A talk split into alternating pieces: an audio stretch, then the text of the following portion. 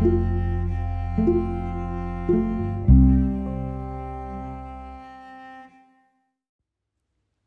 さんこんにちは。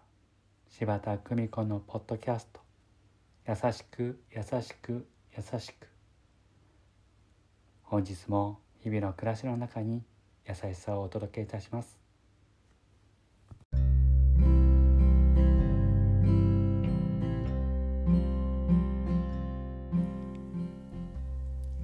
見取り師柴田久美子でございます。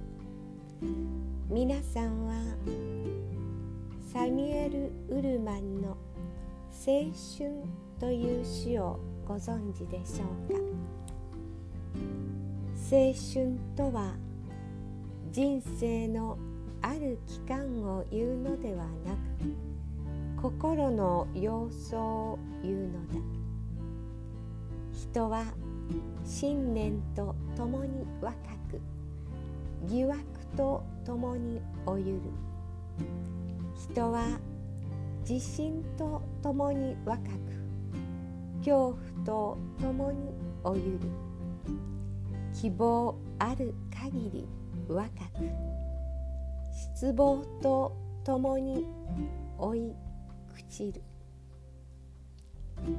とても長い詩ですが一部省略してお伝えいたしました。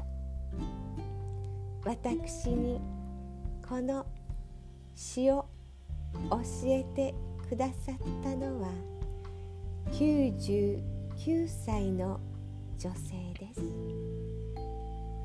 彼女は毎日食事のたびに必ずこの詩を声に出して読みこの詩から生きる勇気をもらうと言われます。今99歳。今が青春。そうおっしゃいます。優しく優しく優しく。るために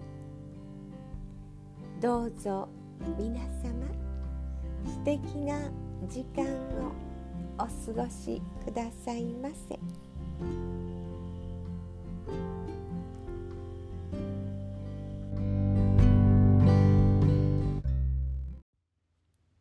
ご視聴ありがとうございました。